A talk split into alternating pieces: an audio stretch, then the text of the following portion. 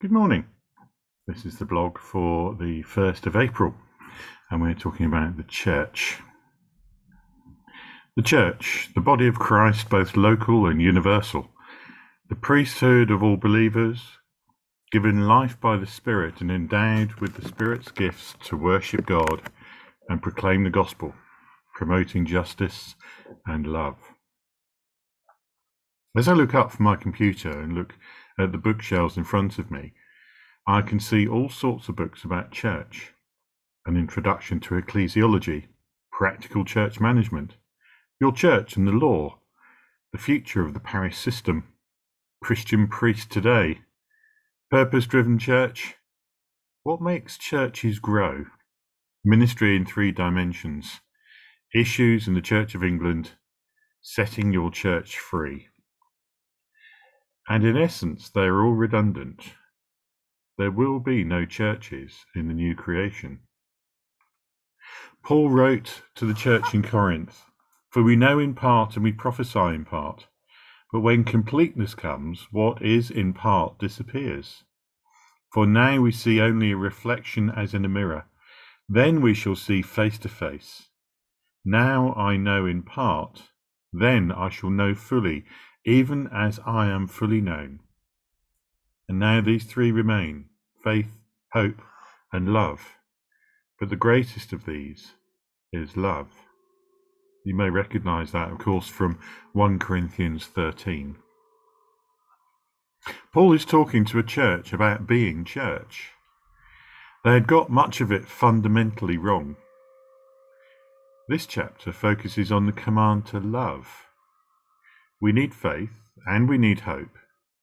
But in the new creation, where we see face to face, know Him fully and are fully known, and completeness has come, we will be holy as He is holy.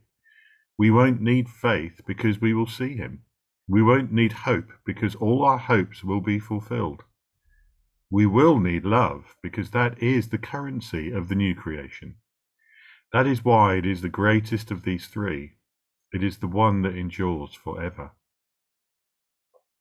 The picture we see in Revelation is of the final judgment, the destruction of evil and death, and the remaking of both heaven and earth. There is no crystal sea separating God from his people. The holy city descends, looking like a bride for Christ, the wife of the Lamb. The city, or bride, shines with the brilliance of the glory of God, like the brilliance of many jewels, and with a street of pure gold. There is no temple, no building to house the presence of God, for God Himself is present. No night, only day radiated from God's glory. Nothing impure will ever enter it, nor will anyone who does what is shameful or deceitful, but only those whose names are written in the Lamb's book of life. It says in Revelation 21 verse 27. This is perfection. There is a river of life running through the city, and the trees of life growing beside it, rooted in the water of life. Creation comes full circle to an eternal completion and perfection.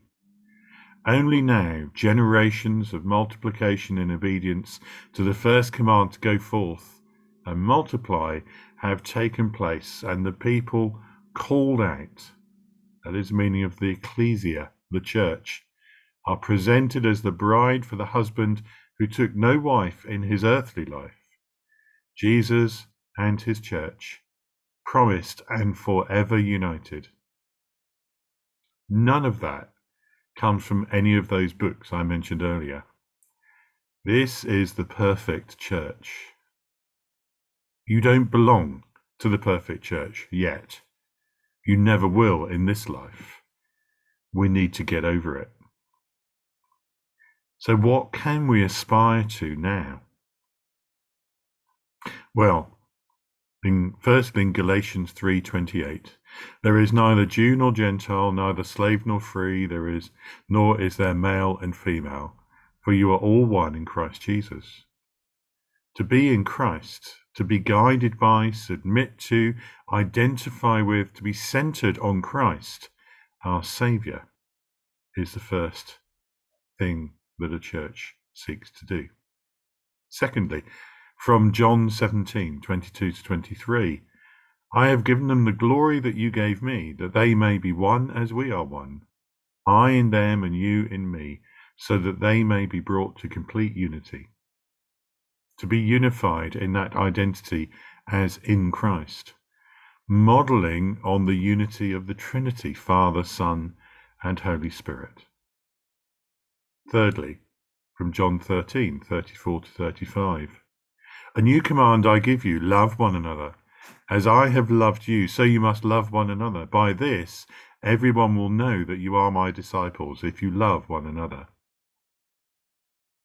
That we love one another is so that others will see the love he pours out onto us, overflowing. Fourthly, from Luke 24, verses 48 to 49. You are witnesses of these things. I am going to send you what my Father has promised. But stay in the city until you have been clothed with power from on high. To be witnesses and be a place of the Spirit's power. To go, make disciples, and teach them all Jesus commanded. Fifthly, from 1 Timothy 4:16. Watch your life and doctrine closely Persevere in them, because if you do, you will save both yourself and your hearers. So we're called to worship in spirit and in truth, holding one another accountable both for what we believe and what we do, to hold to God's truth revealed. And then, sixthly, to act justly, to love mercy, and to walk humbly with your God. Micah 6 8. As Jesus' body, we are his hands and his feet, serving, challenging, and loving in his name. So, in summary, the church, the body of Christ, both local and universal, the priesthood of all believers, given life by the Spirit and endowed with the Spirit's gifts to worship God and proclaim the gospel promoting justice and love. Yep, that just about sums it up until he comes again. Then we will be complete. Until then, we strive to be the church of Christ, not just come to church. Come, Holy Spirit, lead on. Amen.